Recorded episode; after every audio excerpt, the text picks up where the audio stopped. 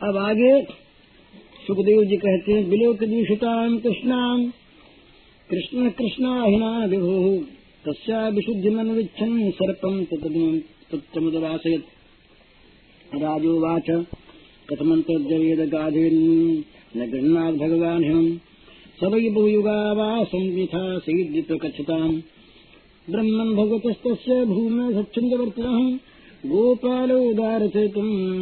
गोपालो उदारचेतुम् कस्त्रिप्येतामितम् जुषन् सुखदेव जी बोले कि परीक्षित, जब इन्होंने देखा कि ये तमाम जल को इसने विषपूर्ण कर दिया है तो भगवान उसको शुद्ध करने के लिए अंदर चले गए और सांप को वहाँ से निकाल दिए संक्षेप में कह दिए सुखदेव जी ने ने पूछा, महाराज ये भगवान ने, कृष्ण ने, ये छोटे से बच्चे रहे, और विश्व के भरे अगाध समुद्र में कैसे इन्होंने प्रवेश किया, कैसे उसको दमन किया, और फिर ये सांप तो जलचर जीव था नहीं।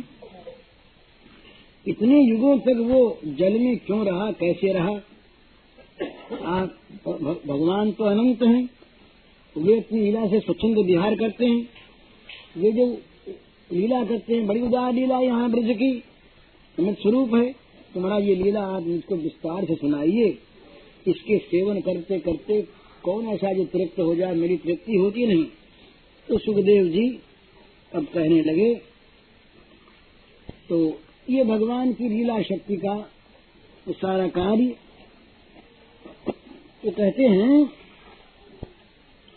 कि इस प्रकार का वो भयानक रथ था कि एक योजन तो वो लंबा रहा और एक योजन चौड़ा। और इतना उसमें विष था कि कहीं कोई पक्षी ऊपर से उड़ जाए तो उसके विष की ज्वाला से वो जल कर गिर पड़ता था।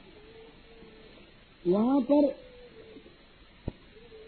घास की तो बात क्या है, किसी पेड़ के दर्शन नहीं होते थे, कोई पेड़ नहीं था वहाँ पर। तो सबके लिए अगम्य तो वहाँ न तो कोई पशु आता, न पक्षी आते, और देवता लोगों ने भी आना वहाँ छोड़ दिया।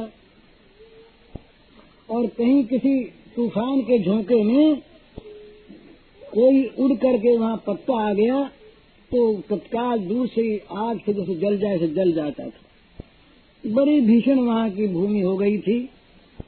उस सीमा में कोई प्रवेश कोई प्रवेश का जाए ये सामर्थ्य देवताओं में भी नहीं था। बड़ी बुरी दशा थी।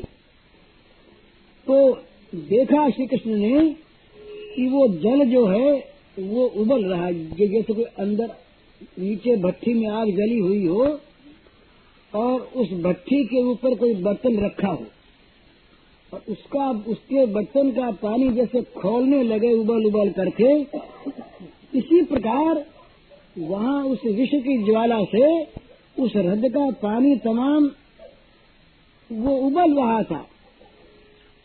आ, वो आलोड़ित हो रहा था उछल रहा था। और ऐसी भयानक दशा वहाँ पर वो विष कण से किस कोई छू करके बच जाए ऐसा कोई वहाँ पर था ही नहीं। तो काल इंद्याम काल काल शिष्यासिद दुर्ग कच्चित विषादी नाम सत्यमान पया यस्मिन पतंतु खगा गिर पड़ते सब ऊपर आकाश में उड़ करके जाने वाले पक्षी झुलस जाते। इस प्रकार की बड़ी बुरी दशा। तो जल्दी समाप्त करना है कल देर